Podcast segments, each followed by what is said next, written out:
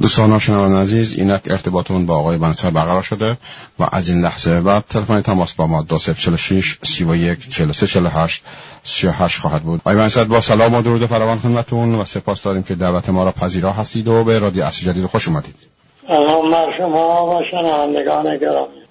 دوستان و شنوندگان عزیز این مصاحبه از live اینستاگرام آقای بنی‌صدر با ID at sign a بنی‌صدر هر هفته به صورت زنده توسط رادیو عصر جدید پخش میشه آقای بنیصد سوالاتی را از هموطنان عزیزمون از ایران دریافت کردیم که با خواستم با شما در میان بذارم و این سوالها از این قراره در اجتماع طلاب قوم نه تنها دولت سایه پذیرفت که آقای رفسنجانی را به قتل رسانده بلکه آقای روحانی را نیز تهدید به قتل کردند و حوزه علمیه را تو خالی خواندند چه نیازی دولت سایه یعنی سپاه را وادار کرده است که در شرایطی که کشور در حلقه آتش است به جای کوشش در ایجاد اتحاد در درون رژیم این گونه کوشش در تحقیر حوزه کرده و روحانی را تهدید کند.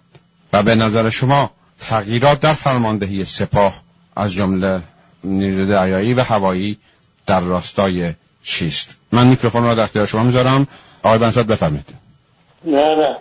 اگر من بخواهم از مبنای اطلاعاتی که دریافت کردم صحبت بکنم یک ترتیب باید صحبت بکنم. اما من می‌خواهم که بر پایه یک امر واقعی مستمر صحبت بکنم. که برای شنوندگان امروز که جوانتر هستند گویایی داشته باشه. برای اونها هم که پیشتر همچه امر واقعی را دیدند و شاهد بودند تجدید حافظه تاریخی باشد. اونها بتوانند به نسل جدید منتقل کنند اون تجربه خب کودتای خورداد شخص چه وقت واقع شد؟ وقتی واقع شد که عراق به ایران تجاوز کرده بود. نزدیک به نه ماه از تجاوز میگذشت. قرار بر این بود که جنگ پایان بپذیرد و کسانی که یکی از اونها امروز رهبر است نزد آقای خمینی رفتند و او گفتن که اگر بنیصد جنگ را تمام کند سوار تانک های خود می شود به تهران می آید اون وقت شما هم حریف او نخواهید شد. پس ادامه جنگ رو شرط کودتای موفق خود دانستند. آقای خمینی را هم قانع کردند و با استفاده از شرایط جنگ و اینکه یک طرف اونهایی که به استقلال آزادی کشور بها می‌دادند نگران بودند که وضعیت از دست برود دشمن فرصت رو مختلم بشمارد از این تنگنا استفاده کردن برای کودتا پس این یک سابقه. بعد می آییم سابقه دوم. عنوان که روشن بشه که این یک امر واقع مستمر. کودتا بر ضد آقای منتظری. چه وقت واقع شد؟ وقتی که آقای خمینی جام زهر شکست سر کشیده بود رژیم از لحاظ اقتصادی قرضه به بار آورده بود و خزانه خالی بود و اونهایی که قدرت رو به هر قیمت می‌خواستند اینها مشاهده کردند که اگر آقای منتظری جانشین بشود اون چرا که جنگ و گروگانگیری و کشتار و اعدام و داغ و درفش. و فساد و خیانت به دست آورده بودن از دست خواهند دوباره آقای خمینی را متقاعد کردن کودتا کرد پس اینکه یک راهبرد یا استراتژی کسانی این باشد که تنگنا بهترین فرصت است برای تصرف قدرت یه امر واقعی مستمره. حال شما در تاریخ عقبتر برید ببینید کودتای رضاخانی هم در همچه وضعیتی ممکن شد و عمل آمد کودتای 28 مرداد هم چند روز پیش سال روزان بود هم همینطور انجام گرفت. خب پس این که اون دولت در سایه این که حالا میگیم سپاه نه بدن و تمامی سپاهه بلکه اون بخشی از سپاهه که به عنوان حزب سیاسی مصدق می‌خواد که تمام دولت رو تصرف کنه. این قبلا هم همین رویه رو به کار برده. خب سپاه که نیروی نبود. از ره گذر جنگ هشت ساله بعد سرکشیدن جام زهر استفاده از موقعیت برای گسترش دامنه عملیات و فعالیت ها به اقتصاد و دولت و مجلس این شد این که الان شده. خب پس بنابراین بخواهیم بگوییم که استراتژی و راه اون دولت در سایه و حزب سیاسی مسلح این است که با استفاده از وضعیتی که آقای ترامپ به وجود آورده با توجه به اینکه در همچه شرایطی جامعه وارد عمل نمی شود اونا می‌گوین خب بهترین موقع است برای تصرف قدرت. این است که از دیما سال زمانی که آقای ترامپ گفت این آخرین بار است که من این قرارداد وین یا به قول اینها برجام رو تمدید می‌کنم. پس معلوم شد که سه ماه بعد دیگه او از این قرارداد بیرون خواهد رفت. پس از اونجا عملیات شروع شد. تا هم ادامه پیدا کرد. شما می‌بینید که در قوم جلسه گذاشته می شود و این جلسه سازمان یافته است. نه تنها به لحاظ اینکه بر دسته اون پلاکات ها نوشته بوده است که اینا رو بعد از استفاده برگردونید حالا این آقای فرمانده تیپ سوم زرهی سپاه گفته است که این بر یکی از اون دسته ها نوشته. خیر. و دیگر اون دسته های پلاکات های دیگر هم نوشته بوده. خب این آقا که فرمانده تیپ شرکت سخنرانی کرده. میگه من برای اینکه مجلس گرم باشه تا سخنرانی اصلی برسد صحبت کردم. با سرکار اونجا چه بودی؟ که مجلس گرم کنی و مجلس رو در محاض نگه بداری ربط شما با اون مجلس که بود؟ افراد سپاه اونجا چیکار می‌کردن؟ و اون پلاکار هم که چند تا دیگه دارد هم گویایی دارد نه تنها از این باب که این به آقای روحانی می‌گوید سر سرنوشت آقای هاشمی رفسنجانی گرفتار خواهد شد. این که گفته؟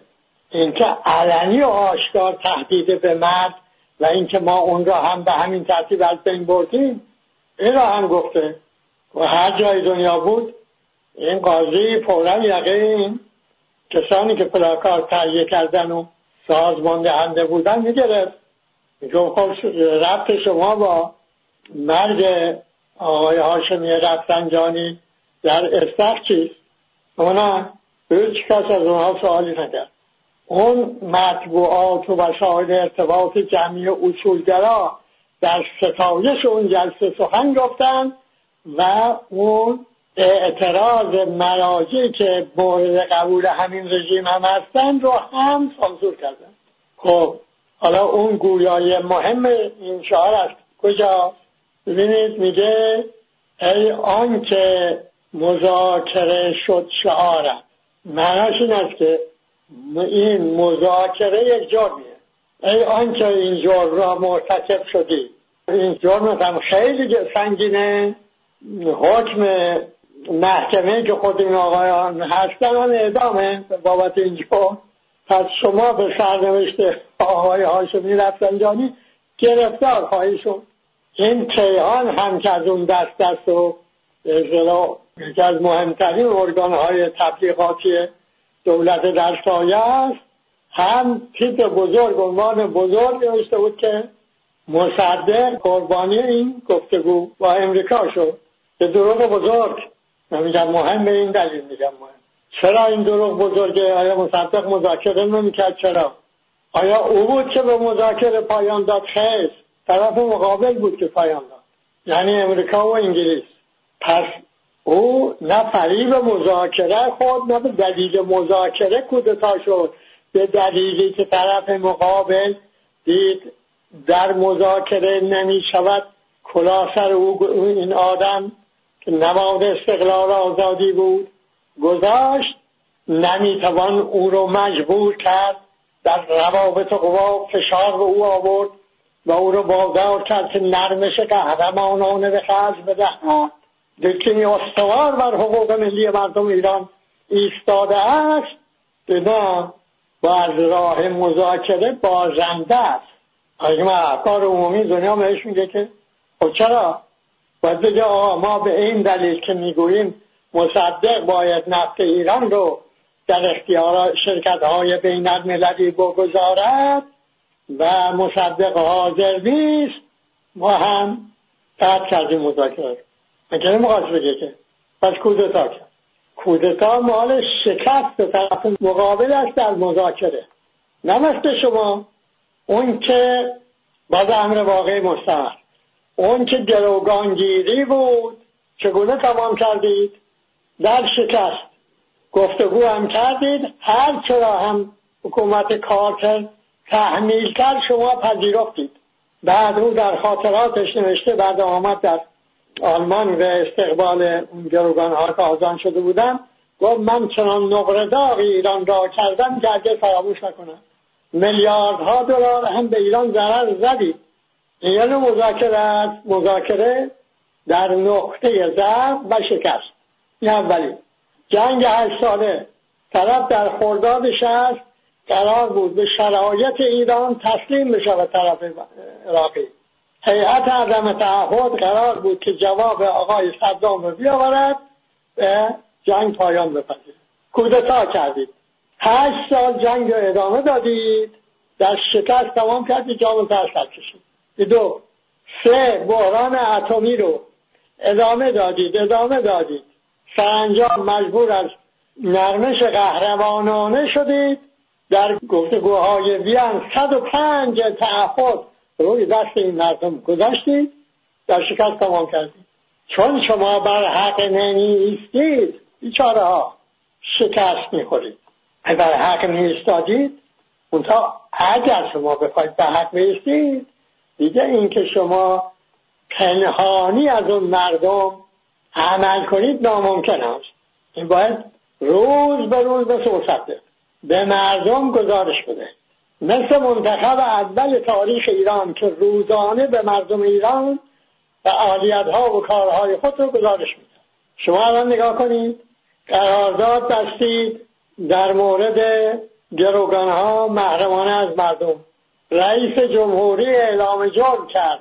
گذاشتید به اعلام جرم رسیدی که بشود خیر. هنوزم مردم ایران نمی‌دانند این قرارداد از جزایر که شما اسمش گذاشتید بیانیه تا خلاف قانون اساسی عمل کنید. چون طبق قانون اساسی قراردادها رو رئیس جمهور باید امضا می‌کرد. اونا که می‌دونستن خیانت کردن.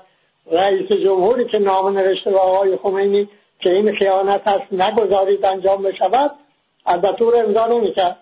پس اسمش گذاشتید بیانیه بدون اطلاع مردم امضا کردید هنوز به مردم نمیگه که چقدر زیان بابت اون به مردم ایران وارد شد. جنگ هشت ساله هم همین نیاز. شما اون قدنامه شورای امنیت رو پذیرفتید و بعد گفتگو کردید. اصلا کسی این گزارش گفتگو شما رو مردم ایران شنید؟ خواند خیر. اتم هم همینجور.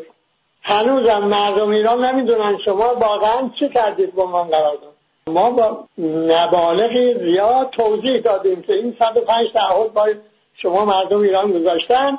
یک اختیار هم دادن به طرف مقابل که هر وقت هر بازی خواست سرشون ایران بیاورد. عملا معلوم شد حق داشتیم ما دیدید که این آقای ترام با ما بازی رو در آورد. همه اینا محرمانه.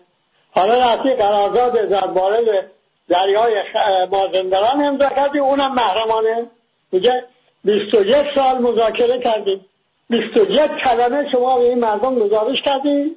ها اگر بخواهیم مذاکره کنی چون کسی که بر حق با که از مذاکره ندارم خود من تمام عمر یه طرف بحثم. هموارم گفتم آمادم هر کی می‌خواد بحث آزاد بفرمایید بشین بعد آزاد.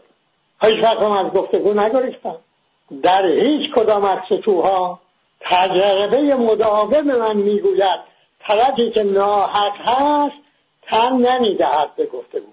به بحث تن نمی‌دهد. دفعه اول بده دفعه دوم در میره تن نمیده از مشکل شما مشکل گفتگو نیست. دروغ از مصدق مایه نگذارید. دست بگیرید. خب پس این هم وقتی یک رژیمی یک رهبری دارد در منتهای نادانی و بیکفایت و این می آید می گوید که من ممنوع می کنم گفتگو و شما بر حق نیستید. خودت میپذیری که بر حق نیستی. میترسی از گفتگو. خب وقتی می‌گوید ما گفتگو نمی کنیم پس داخله باید کاری بکنیم دیگه. نمی کنیم یعنی در ماه نوامبر تحریم های دیگر هم بر تحریم های کنونی اضافه خواهد شد. و وضعیت مشکلتر خواهد شد. بگیم دولت سایه هیچ برنامه ای ندارد برای چون وضعیتی. خودفریبی است. نمیشه که نداشته باشه که. پس این جلسه ها در مشهد برای چیست؟ این دیدار آقای رئیسی و آقای خامنه ای برای چیست؟ شما توجه بکنید. می‌بینید که حالا در گزارشی در الان در سایت انقلاب اسلامی است. ترکیب این دولت دستایه رو دقیق توضیح میده. و توضیح میده اینها چگونه عملیات به اون در قم رو انجام دادن و چگونه این رئیس دانشگاه آزاد رو تغییر دادن. مقام هایی که اینا می‌خوان در دست بگیرن. کسانی که متصدی این مقام ها می‌کنند روسوفیلن. یعنی اون دولت سایه خود رو با ادهم اکنون وابسته می‌داند به یک قدرت خارجی. به این دلیل است که مذاکره را ممنوع می‌کنند دوباره میگم که غیر از اینکه از دید من این رژیم فاقد مشروعیت است و حق ندارد به نام ملت ایران گفته کند. یه بحثی جداست اما داریم از جواب سوال میدیم که اون استراتژی اون راه بود چرا در این موقعیت اونها این راه بود دارن؟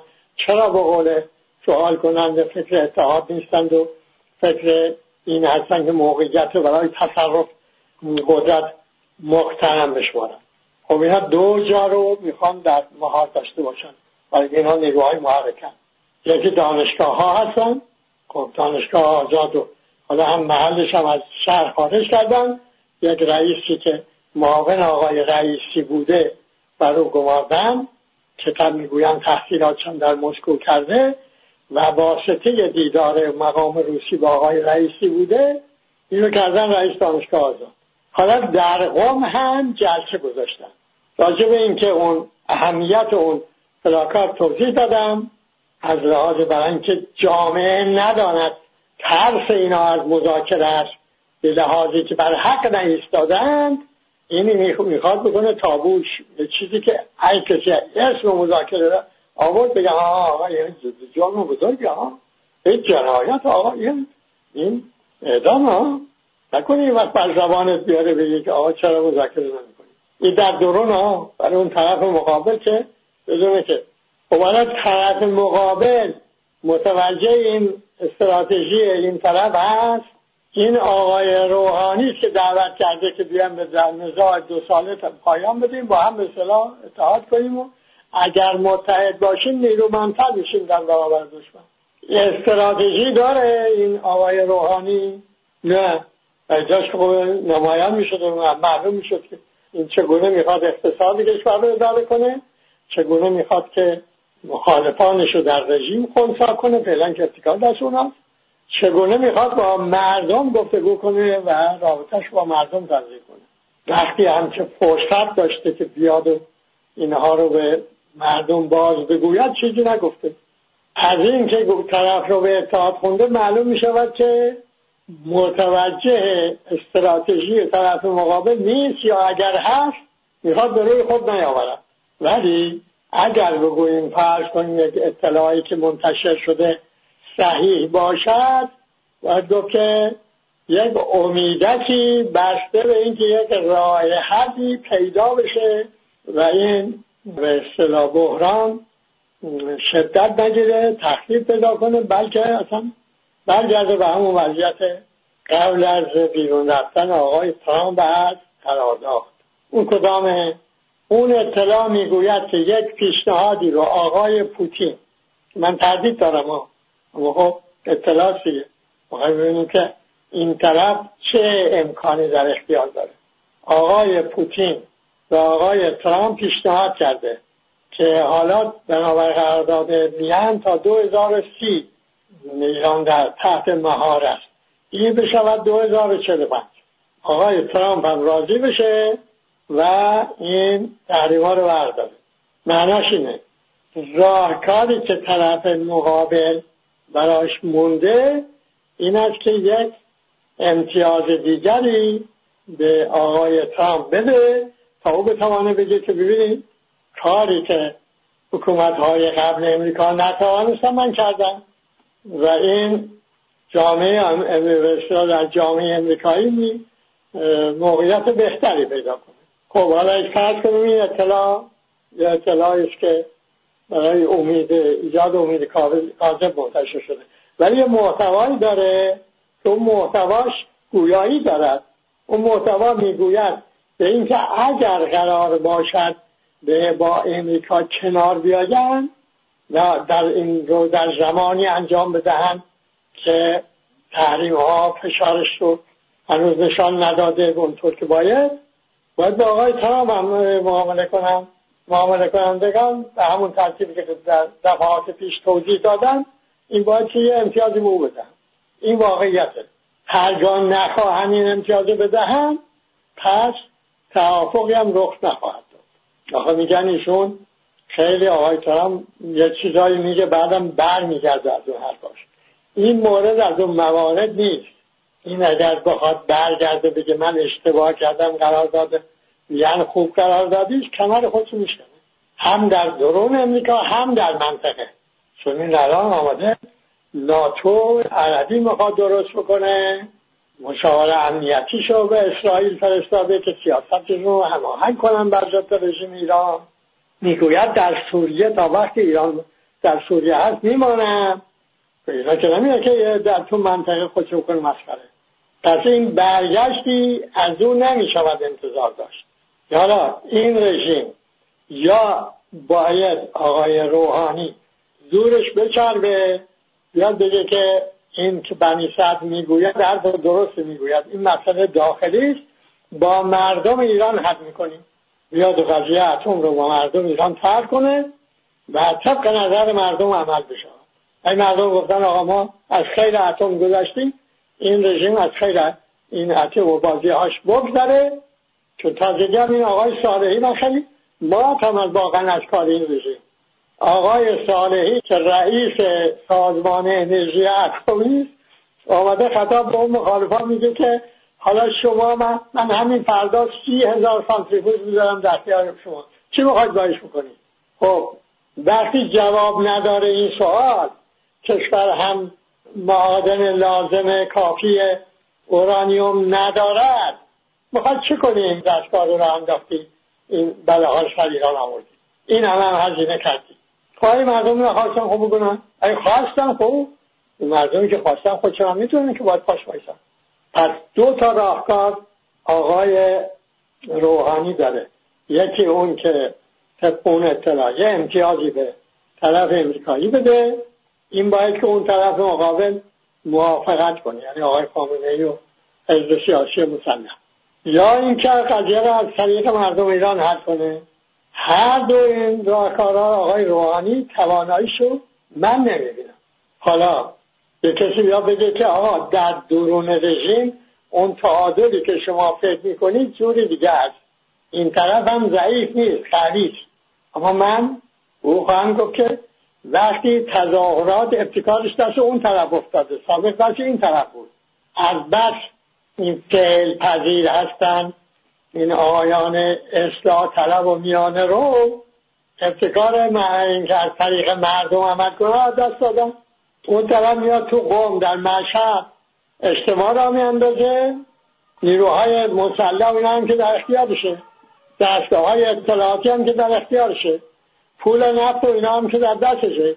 خب اگر مردم عمل نکنه اون طرف قوی یه دلیل تواناییش که قسمت دیگر از سوال شماست این در قوم جلسه گذاشتن اونم با شرکت و طلاب یه شخصی به اسم آقای از قدی بیاری اونجا که این سوابقش معلوم روابطش با سپاه معلوم و او بیاد اونجا بگه آقا این فقه حوزه خب میان توهیه چیزی نداره.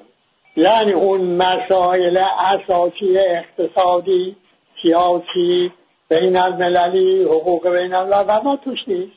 عبادات و این چیزا که صدها بار تکرار شد. خب. این یعنی که خب این حوزه یعنی کف دیگه. که مرجعیت که بیا بگه آقا اصلا کل فقط خالیه. مرجع تقلیم میشه چی؟ پوچ بقول آقای خمینی به کار میاد این مرجع تقلیم پس این یک تضعیف تنها حوزه نیست. مرجعیت پیش از اون که آقای خمینی بعد آقای خامنه کرده حالا ضربه های جدید وارد می‌کنه این مرجعیت. حالا این سؤال آدمی که زور میگه تناقض رو هم قافل می‌شد تناقضی که در سخن اوست. خب اگر این حوزه خالی است عزیز ما یک فقه تکلیف مدار است. ضعف عمدهش این است که علال اصل میباید این حوزه حوزه تبیین حقوق باشه و کلی از حقوق قافل است. حالا آقای منتظری یک جزوه راجع به حقوق انسان انتشار داد و تمام. خب البته میگن این آقای عاملی هم یک صحبت های یک صحبت که راجع به آزادی کرده بود من اون رو نقد کردم. هیچ پاسخی هم از اون نقد دیده و شهیده نشد. روشن بود که نمی‌داند آزادی چیست ولی از دید این رژیم نگاه کنید. اگر این توحید چیزی توش نیست. این آقای خامنه ای که درست اون همون درس نخونده مشتهد متجزی بوده. یعنی در بعضی از مسائل می‌تونست اجتهاد کنه. نه در جامع شرایط نبوده که بشه به دانه در همه مسائل اجتهاد کنه. این آقای چجوری برای مطلقه داره؟ اون آقای ازردی از این مهم غافل بوده. ولی ولی معناش اینه که از دید اون دولت دستایه و اون حزب سیاسی مسلح دستگاه ولایت فقیه فقط نمایش مشروعیت رو می‌دهد. که اونا از این یه مشروع بگن ما شما چه کاره ما تابع ولایت و فقیه هستیم مستقی فقیه هست همین. اونجا در همون حال باید یه تضعیف بکنم که کردم و بالاخره شما می‌پرسید راجع به تغییرات در شفا تغییرات در شفا دو جوره. یه تغییرات هست که استراتژیک گویایی داره. معناش این است که این سپاه باید یک فرماندهی رو با یک فرماندهی دیگه جانشین کنه برای هدف های دیگر. اون هنوز واقع نشده. صحبت این بود که بشود اما هنوز واقع نشد یه تغییرات دیگه هم هست که بنابر به اصطلاح موقعیت هر یک از این نیروهای عضو سپاهی انجام می‌گیرن. اینا گویایی های محدودتری دارند. ما در حال حاضر که الان داریم صحبت می‌کنیم با این توضیحاتی که عرض شد شما مردم ایران آنچه در قوم گذشته آنچه در دانشگاه آزاد گذشته و اونچه در وسایل ارتباطی جمعی انجام می‌گیرد. و اونچه دستگاه سرکوب داره انجام می‌گیره می‌دهد اینا یک سیاست رو دارن پیش می‌برن. اون تنها آقای روحانی نیست. تصرف کامل دولت است. معناش این است که اینا از هم اکنون جانشین آقای روحانی را هم دارند. آقای خامنه را هم دارند. بنابراین اونها می‌خواهند از شرایطی که آقای ترامپ ایجاد کرده استفاده کنن برای رسیدن به هدفهاشون هرگاه شما مردم ایران تنها نیروی هستید که می‌توانید این بازی رو به هم بزنید. همچنان نظارگر باشید. مثل دفعات پیش عمل خواهد شد. انجام خواهد شد. وزر و وبالش کردن شما رو خواهد گرفت. بهای سنگینش شما باید بپردازید. هرگاه نخواهید بپذیرید. شما دانشگاهیان و دانشجویان نخواهید به این سکوت ادامه بدهید. شما معلمان که این رفتار ضد بشری رو با شما می‌کند این رژیم با کسانی از شما که زندانی کرده شما روحانیانی که واقعا می‌دانید که در خطر از همه چیز می‌تونید به عمل بردخیزید و اگر به عمل بردخیزید می‌توانید این طرح دولت در سایه و خود اون دولت رو ترش رو عقیم بگذارید و اون رو منحل کنید. قدمی اساسی تر اگر بردارید می توانید این رژیم را با دولتی حقوق مدار جانشین کنید. شاد و پیروز باشید. با سپاس فراوان شما بنزد امیدوارم که مردم ایران به یک جنبش همگانی روی آورند و به یک نظام حقوق مدار برسند. با سپاس فراوان از شما به امید دیدار در هفته آینده.